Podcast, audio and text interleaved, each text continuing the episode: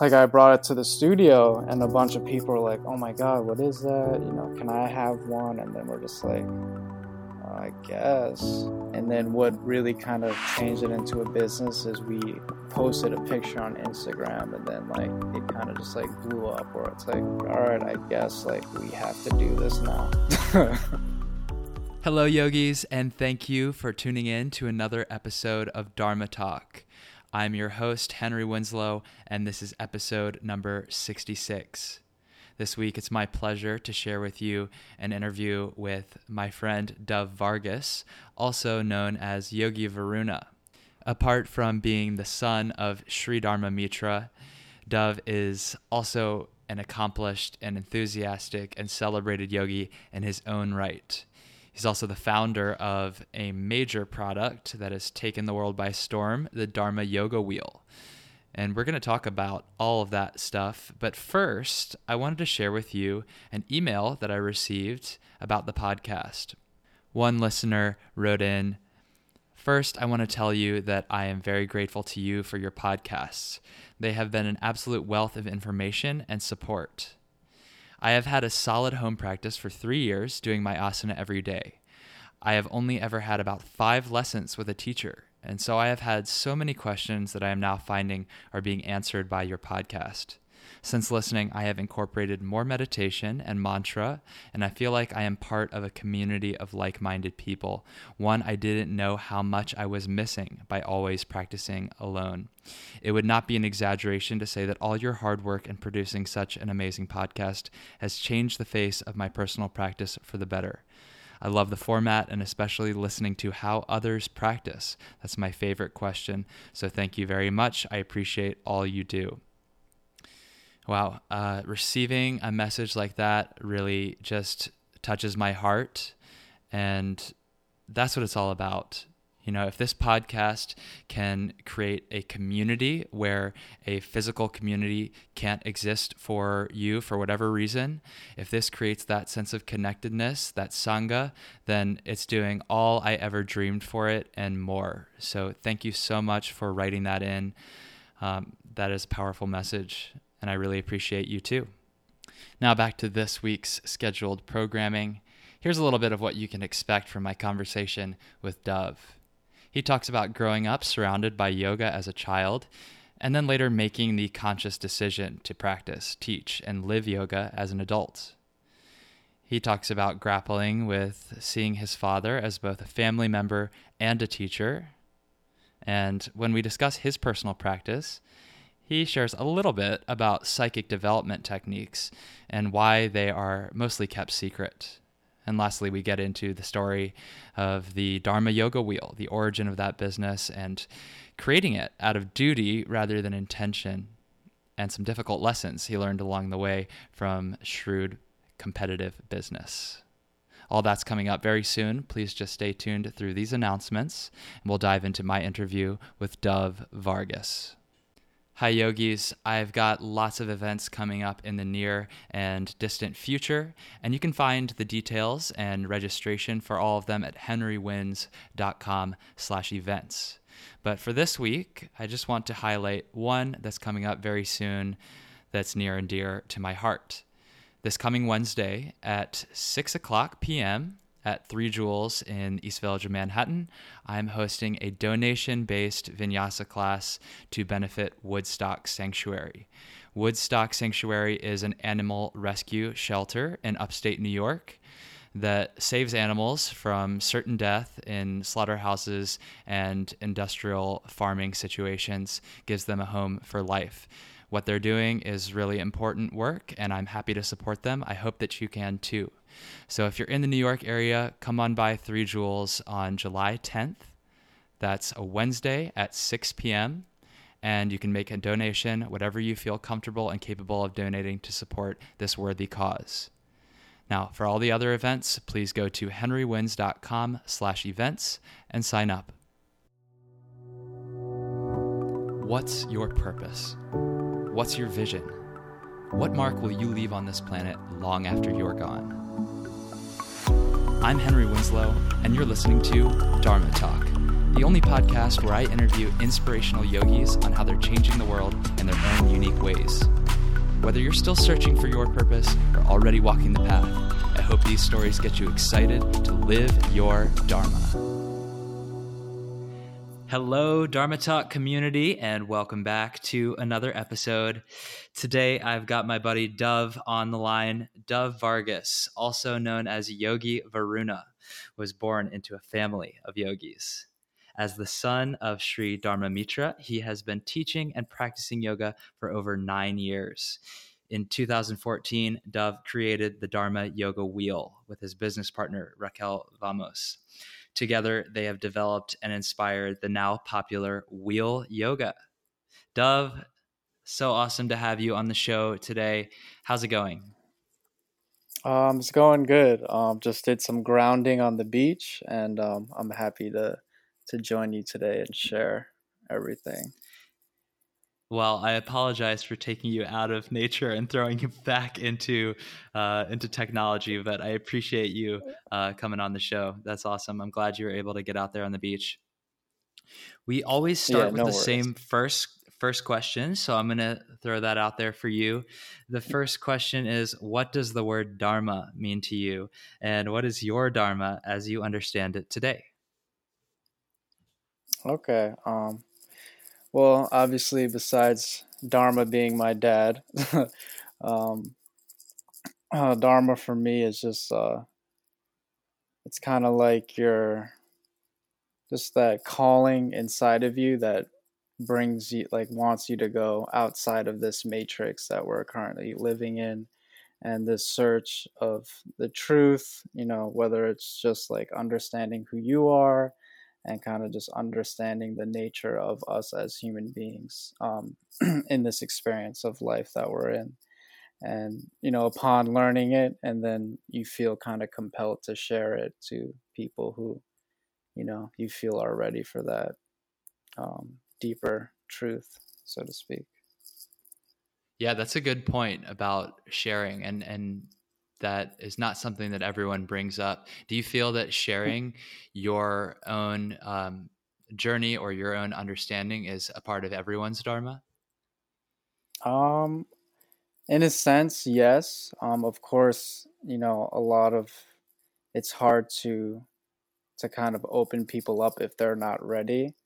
So the way I see it is, you know, I wouldn't hold back in what I want to say it's just a matter of whether it resonates with that person or not. And I can't really have any expectations onto, you know, where that, um, where sharing it will lead, you know?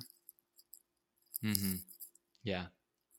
Well, you, you quickly mentioned that your dad's name is Dharma, and I don't want to gloss over that. So, what was it like to grow up um, surrounded by yoga when you were when you were like as early as you can remember were you already introduced to yoga or is it something that you came across when you were ready when you were more uh, receptive to it?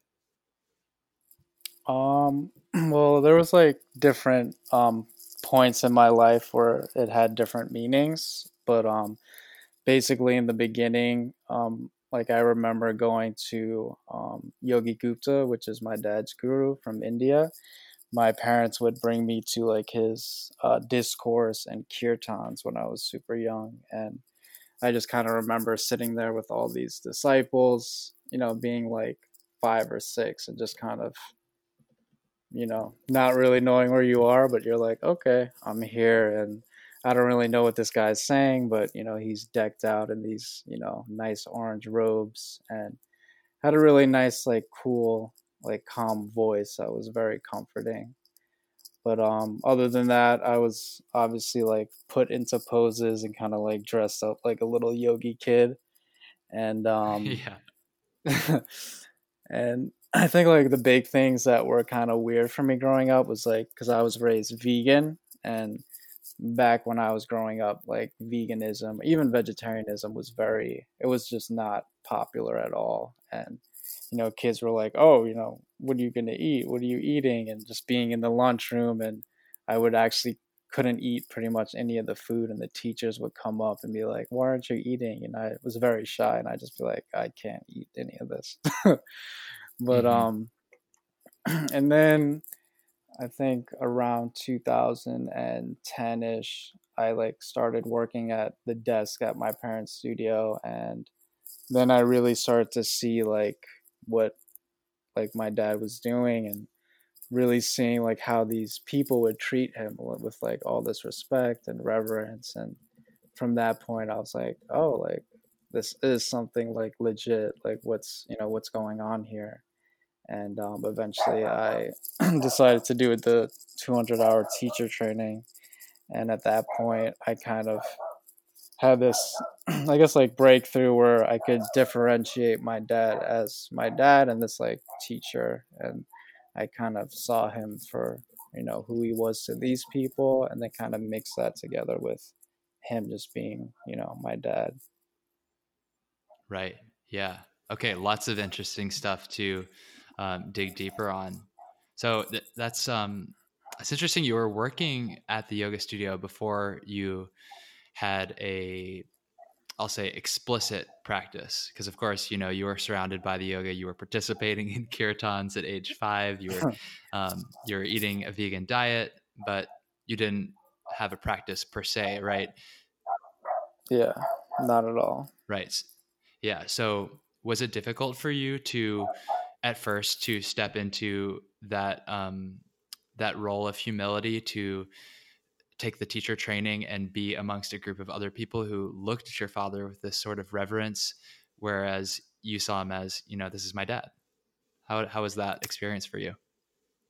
Um, the I did a training that was it was in Israel, so it was a little bit different because I didn't really know those people, so it was a little bit easier to kind of just jump in as like more of just another random student but even so like there's a lot of you know whether it was just me in my head a lot of like pressure being you know this guy's son and i have to i'm supposed to be flexible and all these things. And in the beginning i'm not going to lie it was it was a really hard thing to go through. And you know having all this extra attention and energy on you and for me, my personality, I don't really like to be in the spotlight or, you know, want to be the center of attention and I don't want any special treatment. so mm-hmm. it was it was definitely a challenge and you know, it definitely made me stronger, but it was definitely was not easy, I would say. I see. So this was not the the life of a yogi training. It was you made the choice to go somewhere else. Well, it was it was it was just uh like a uh in a different destination. It was just like the same thing but hosted gotcha. in Israel. Yeah. Gotcha.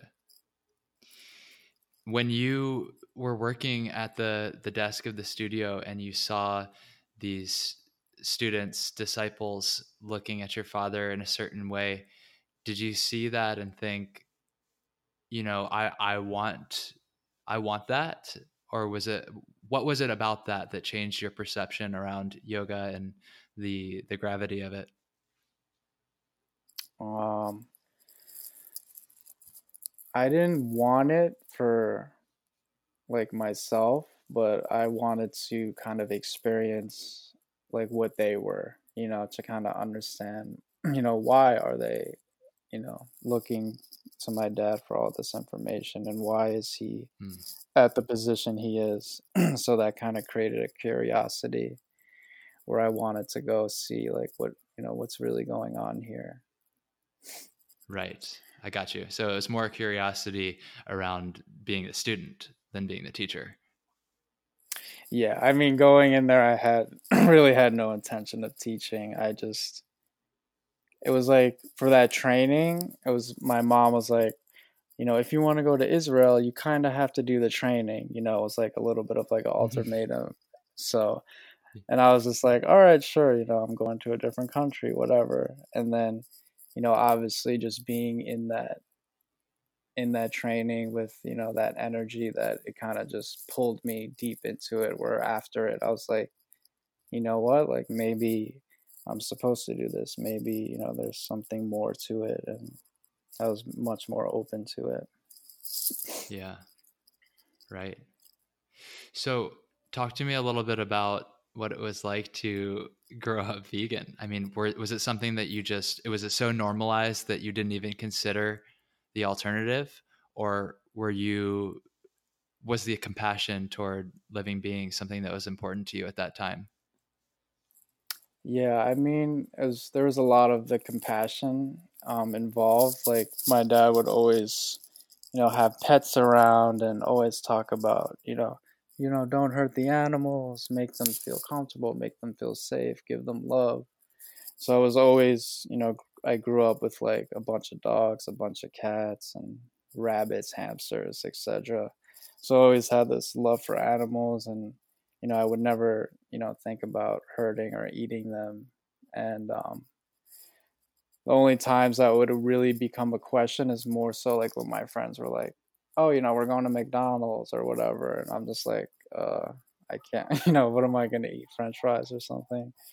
and they would mm-hmm. like ask me like oh don't you want to eat this and i would just be like no you know i don't have a desire for it you know yeah it's interesting because many children grow up and they are so disconnected from myself included you know i i'm vegan now but it's a fairly recent development less than one year.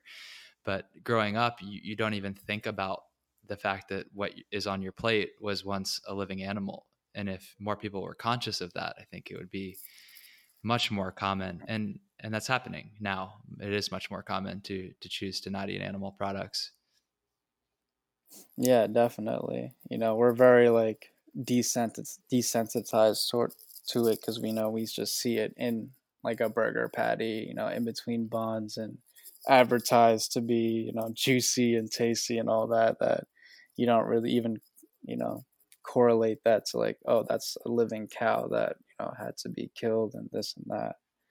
So mm-hmm. yeah, yeah. So you're obviously still practicing veganism as part of your um, part of your yoga practice. I would consider it to be at least. But what else does uh, your yoga practice include? Talk me through what you do um, to to practice yoga on a daily basis. Um, so for the physical part, the asana, I usually do that, you know, at, during my dad's class um, to just take his master class or whatever class it is. Um, other than that, in the morning, I usually like to wake up and um, I like to do psychic development, which is a special kind of like psychic training pranayama formula that was passed down from my dad's guru that basically, you know, creates some mental clarity and also allows you to kind of just, I guess, like be more in touch with kind of the flow of the universe, you know, where you kind of set these intentions and kind of will things to come into fruition, so to speak. And that practice is like one of my favorite things. And ever since I started doing it, it just it you really can kind of notice the change in yourself, and then of course in you know everything that happens throughout your life. So that's like one of the main things I like to do, and I always try to do that. You know, if if it's just going to be that, then I'm happy with that. Um, if I can, I like to just do you know a little bit of pranayama and just like to sit and meditate, even if it's just for ten minutes. You know.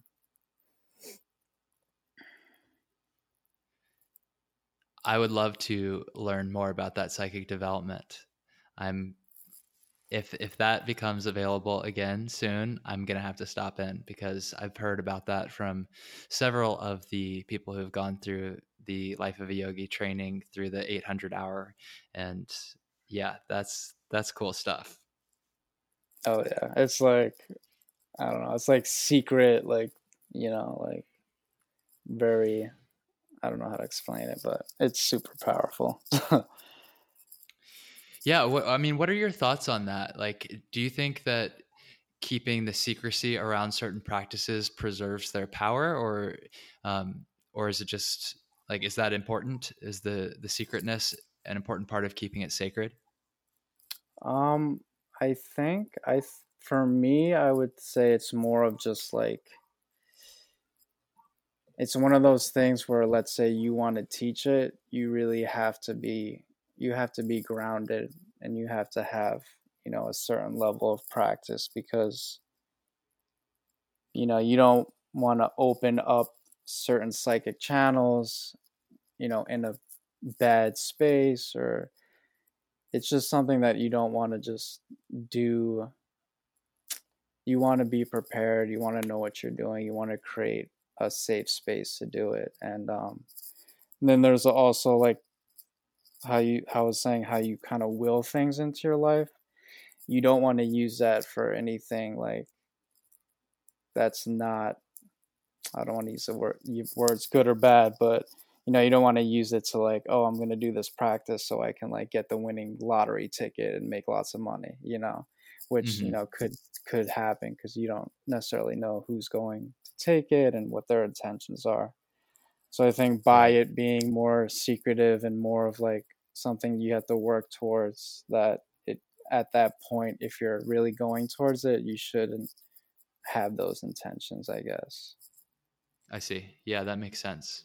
So it's partially a protection uh, mechanism to keep people from um, using it incorrectly, and also it's also a safeguard for everyone else, so that you're not like basically like casting black magic spells. yeah, yeah, that's a good way to put it. well, let's talk. Um, let's talk a little bit about the Dharma Yoga wheel. How did that come to come to come to be? Where where did the idea come from, and why did you make the choice to actually put your energy and effort into bringing it to life? Okay. Um.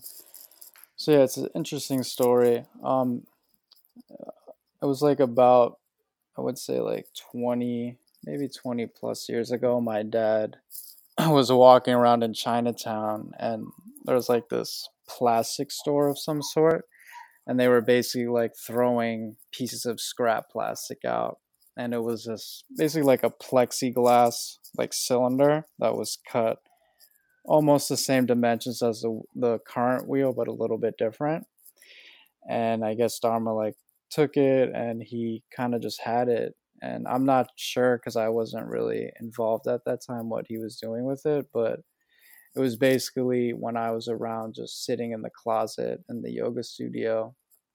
And um, one day I was just in class. I came a little bit early to warm up and I like opened the closet and you know there's like blocks there, etc. And then I see this like clear wheel thing and I'm like, what the hell is this? so I kind of like mm-hmm. break it out and I just start rolling like my back on it and I'm just like, oh shit, like this thing feels great. Like and then and then from there i just like every day i would come early and start kind of rolling around on it and by by just kind of just like playing and using my intuition i started like figuring out these poses and at that time like other students who were coming into class would kind of like look at me and be like oh what is that? And i'd be like some kind of wheel and then they would just kind of be like oh can i use it? And that is like after like a couple weeks there would be like a queue of like people waiting to get the wheel so i'd be like shit i gotta come here even earlier so i can get my chance to use it. And um and then from there like i really had no intentions of starting a business or any of that i was just like after it kind of like i said got a lot of people wanted to use it i was like all right and my business partner raquel we were like, all right, we need to you know get one of these and just like make one so we can have one at home to use and practice with.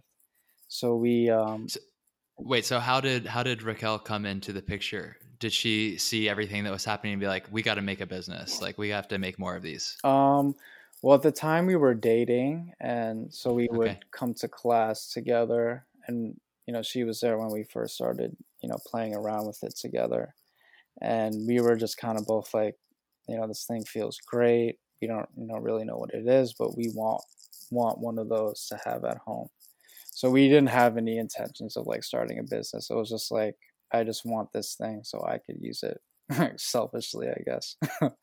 Yeah and and everybody else is taking it so we need more of them yeah exactly.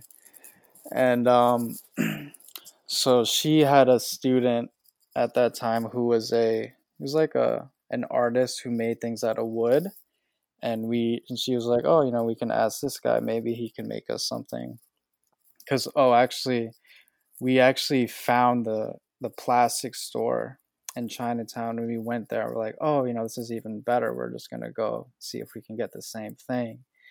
And we went there and like we actually found something. It was like a cylinder but it was super thin. It was like i don't know maybe like an eighth of a centimeter thick and at the time we were just like so happy to actually like have this thing in our hands that we we paid $200 for this like little piece of plastic. And like mm. walking down the block i'm already thinking in my head i'm like there's no way this can support any weight like it's literally just going to crack the second we lay on it. But we were like we're not going to you know try to return return it or anything. So we we decided to go with this guy who made um, wooden art and he was like oh yeah i can definitely do that. So we kind of switched up the dimensions a little bit because the wheel was a little bit too wide so when we rolled on it it would kind of go over our shoulder blades. So we wanted it to kind of fit more in between which we just thought was you know a little bit better. So we gave him the dimensions and then he made us this like it looked like a piece of art and we used to sell them but this really cool wooden wheel and it had like these this lip on it where you can kind of wrap your fingers around and grip onto it and we had that and we're like all right this is really awesome and we like I brought it to the studio and a bunch of people were like, "Oh my god, what is that? You know, can I have one?" And then we're just like, "I guess." so we're like, "All right, we'll go back to the guy who made it and we'll be like, "Hey, can you just like make us 10?" And then we like got 10 made and then we like few of our buddies at the center who wanted them. We just like all right you know here we didn't you know really make any money. We just charged them whatever the guy charged us. And then what really kind of changed it into a business is we posted a picture on instagram and then like it kind of just like blew up where it's like you know what is that? I want one blah blah blah. And then you're like all right i guess like we have to do this now. Mm-hmm. Yeah yeah. So at that point, what's going through your head? Are you thinking like, "Oh, I don't want to do this," or are you thinking like, "Cool, I mean, there's an opportunity here," or "This is like my obligation. I have a, like a duty to serve all these people who are interested." Like, what what took you to the next step? Um, it was a mixture of things. Um, I guess the first one just being like I just I'm like a very like giving person, so like I just felt like obligated. Like you know, these people want this thing. Like if I already have a means to do it, I might as well you know help them get what they want.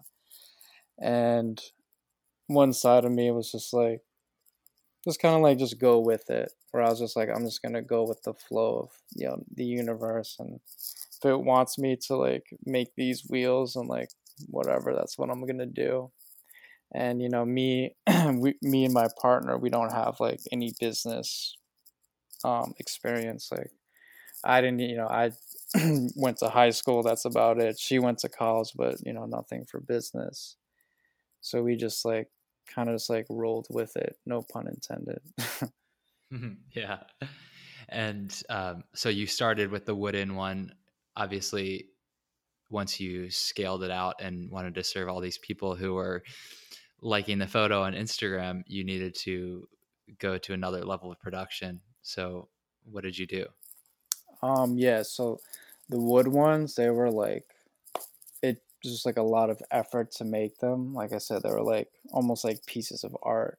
And um, we, you know, it cost us like almost like $80 for the, you know, the guy charged us to make one. So we had to charge like, you know, 100 $125 so we could you know, sustain. And then, you know, some people were like, oh, you know, it's too slippery or the wood, it hurts my back and this and that. So we're like, okay, like there has to be another way that we can do this and make it a little bit more practical. So we were like, oh, you know, we can put a yoga mat on top. And then we were like, we, uh, we knew that they had those like PVC pipes or whatever. So we're like, no, maybe we can try that. So we like went back to the guy and we're like, you know, maybe you can get this pipe, you know, cut them down, you know, buffer them and make them smooth, and then we can throw this yoga mat on top, and then that'll kind of make, kind of please everyone and make it a little bit easier and definitely more affordable. So that was kind of like the next step, which kind of just made everything easier, and you know, of course, it was also a headache in itself. Yeah, you know, trying to figure that, out. That was back with the that was the original guy in Chinatown again. no, this is back with the art guy because Oh, he he just yeah he already had kind of like a workspace or just like you know we obviously want to work with you you helped us do this so we kind of like wanted to be loyal to him and you know of course Mhm. help help each other you know Yeah, yeah. Well, eventually, so it sounds like you started to be able to produce these more at scale and serve all these people who are interested, and it kind of took on a life of its own. And now you're teaching all sorts of different yoga wheel classes, and it's kind of become its own kind of style or class of yoga unto itself. How did how did that come about? And do you feel that um, like what is your feeling on it growing outside of you and Raquel and and touching all these other people in ways that you no longer uh, control? yeah so um throughout the process of all this we you know i was always playing on it so after i don't know how much time but we kind of figured out you know maybe like 20 30 poses that we can do on it. And then i kind of put together a little like kind of like makeshift poster kind of like an omen to my dad's like big 908 chart. And i started to make like a little sequence. And I was like, all right, I'm gonna try to teach this. And of course, I'm like super scared because I don't know what I'm doing, and it's you know I'm not just using my body now. I have to like control this like little wheel and make everything flow and do all this stuff.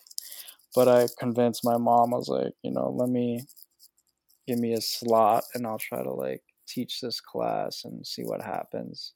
And at the beginning, it was like at least from my perspective, it was like terrible, but I'm sure it wasn't as bad. But you know, I was just kind of just trying to see what happens. And then after, you know, after a few months, I was like, okay. And then I started to see what worked and started to create this little sequence and kind of an idea of what should be in the class.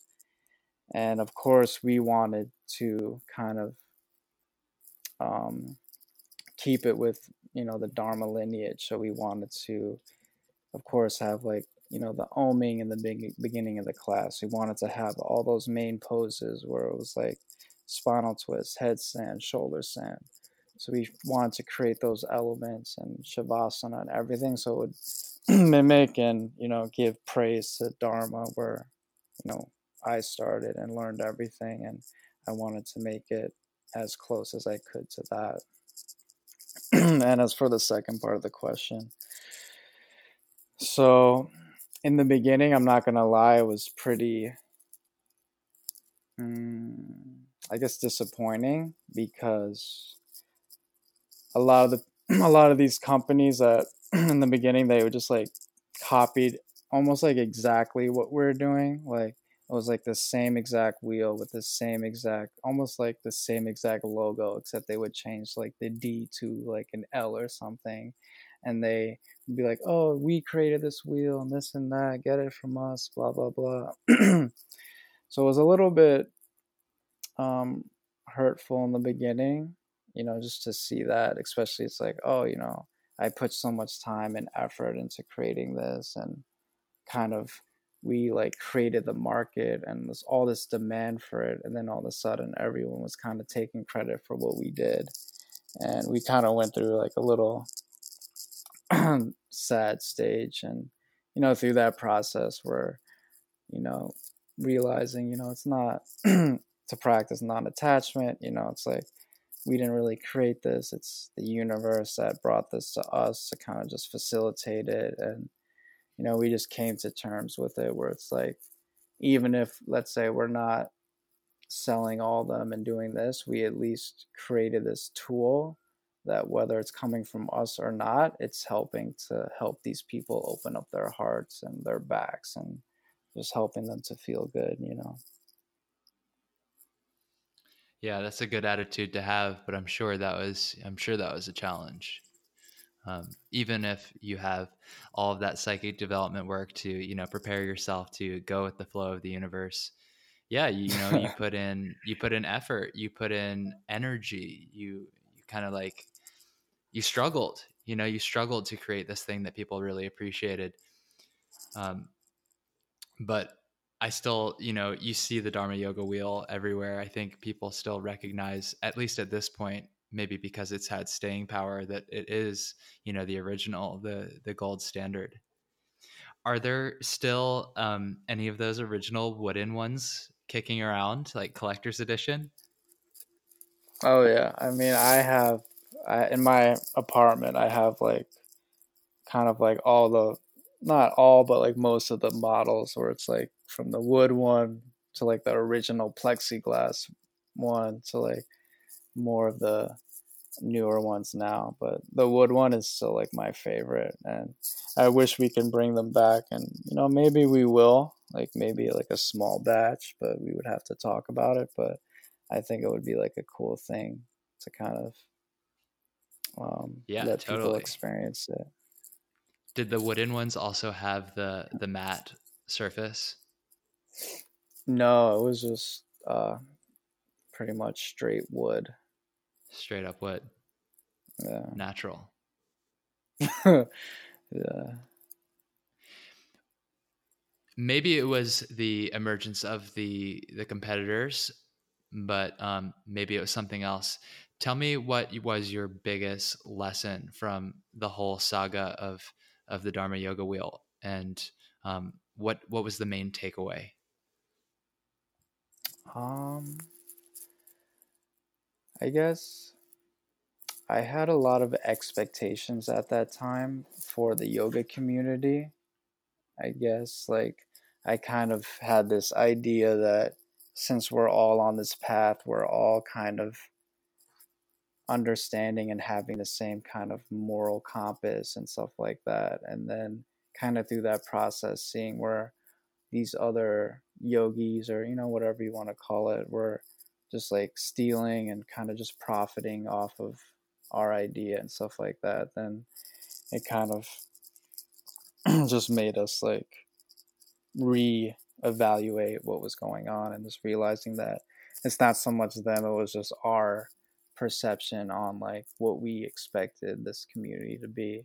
And and there was a certain point of, when all that stuff was going on i almost like took a step back from yoga entirely because i almost blamed a few people's actions for like the collective whole of this practice. And i actually you know think it was good that i went through that because now i like really can appreciate everything and just understand that you know like Dharma says, like expectations are one of the main causes of pain and suffering, you know?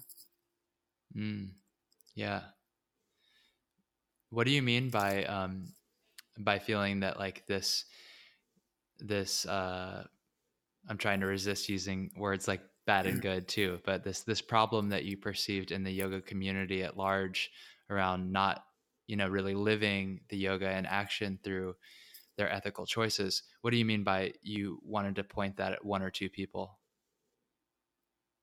Oh no, I mean I meant like I ended up they kind of those few exceptions kind of tainted my I idea see. of the of the whole if that makes sense. Mm-hmm.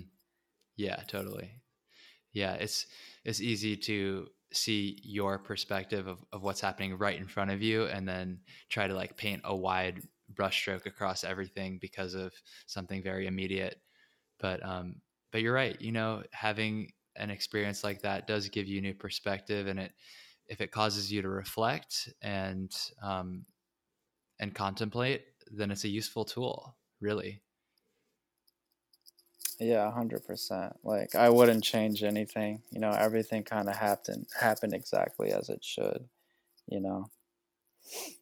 Yeah, totally. I mean, I see you leaning into to the wheel, teaching the the wheel workshops. I love taking your wheel class and, and your, you know, your regular Dharma yoga class too. But it's cool to see you, you know, mastering this thing that that you brought into the world and and sharing it with so much um so much enthusiasm and, and love for it.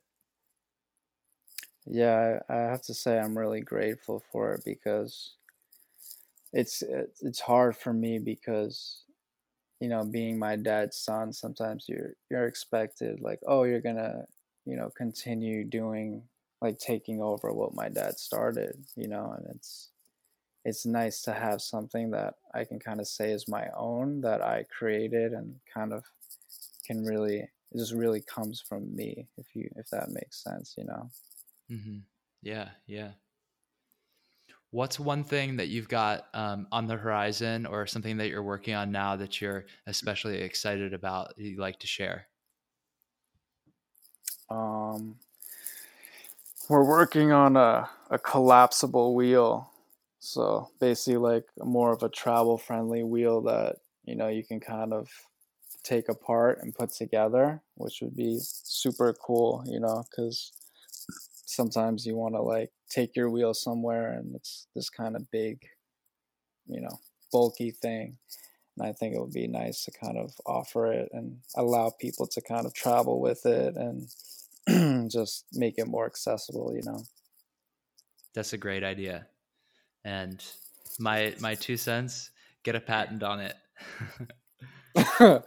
Man, we tried. Like patents, you they're not as black and white as you seem as it seems like if you let's say you like if you make like a pen let's say you patent a pen if someone like literally like puts a little like dot or like a you know an indentation in it it won't count as like this as a violation so like even the most totally new design. Yeah you, yeah. you didn't see that we we put the bump on the bottom. Yeah exactly. So and then there's the whole thing with like international and like what really hurt us was like china when china copied our oh, product because yeah. you know there's different they can do it for like two dollars. Yeah exactly. So yeah i mean for that we're just gonna we kind of already know what's gonna happen like we're gonna get copied but you know it is what it is you can't really as long as we're bringing it into the world and you know, trying to do what we want to do. That's all right. we can do. Yeah, exactly. I mean, it's like you you've taken that that truism from your dad about expectations and kind of flipped it around. It's like you you know you can expect now the like the negative consequences if you want to call them that and if you're prepared for that and you still make the choice to move forward then nothing can hurt you you know totally yeah so, apart from getting your message out on the podcast, what are you doing today to live your Dharma? Today? Today. Oh, okay. Um, today I just needed to kind of recharge my my own batteries to kind of allow me to help share, you know. So for me that was like grounding so I I grew up in New York City and pretty much spent most of my life there. And you know, I'm living on the 10th floor, so disconnected from the ground, disconnected from nature. So I just really wanted to use this this weekend to kind of get out into nature, reconnect, you know, be away from all the Wi-Fi radiation, all the electricity, the people, the just all the chaos and kind of recharge myself so that you know when I come back in next week and I have to teach, I can teach from a a full gas tank. right on. Yeah. Well, that sounds like a great way to spend Memorial Day weekend. I'll be at your class on Tuesday at, at noon, so I'll, I'll see you there after you're totally recharged. Now cool, is the perfect time to uh, we'll segue into the final section of this interview. Uh, I can't let you go without hitting the prana round. Okay, so in the prana round, I'm going to ask you six rapid fire questions and ask you to answer in minimum one word, maximum one sentence. Okay? All right, let's do this. In one word, why do you practice yoga? Freedom. What's your favorite yoga pose and why? Vasisthasana. Um, just makes you feel really solid and grounded. You do. I don't yeah, know if that's true for everyone. that's a good point. What is the what's the single best cue or piece of advice that you've ever received from a teacher? Um maybe just I really only have one teacher, which is my dad, and there's so many quotes. Um, just to bring your attention back to your back to your um, third eye, I guess. Yeah, that's always a good one. Recommend one book, either modern or ancient, for our listeners. Um, this book by Yogi Gupta, uh, Swami Kailashananda, Yoga and Yogic Powers. Yoga and Yogic Powers by Yogi Gupta. Okay.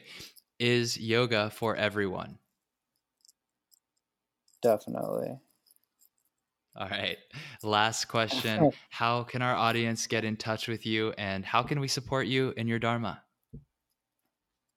Um, you guys can uh, reach me on Instagram or Facebook. Um, just search for Yogi Varuna. Um, I'm always happy to help ask questions. There you can also find my teaching schedule.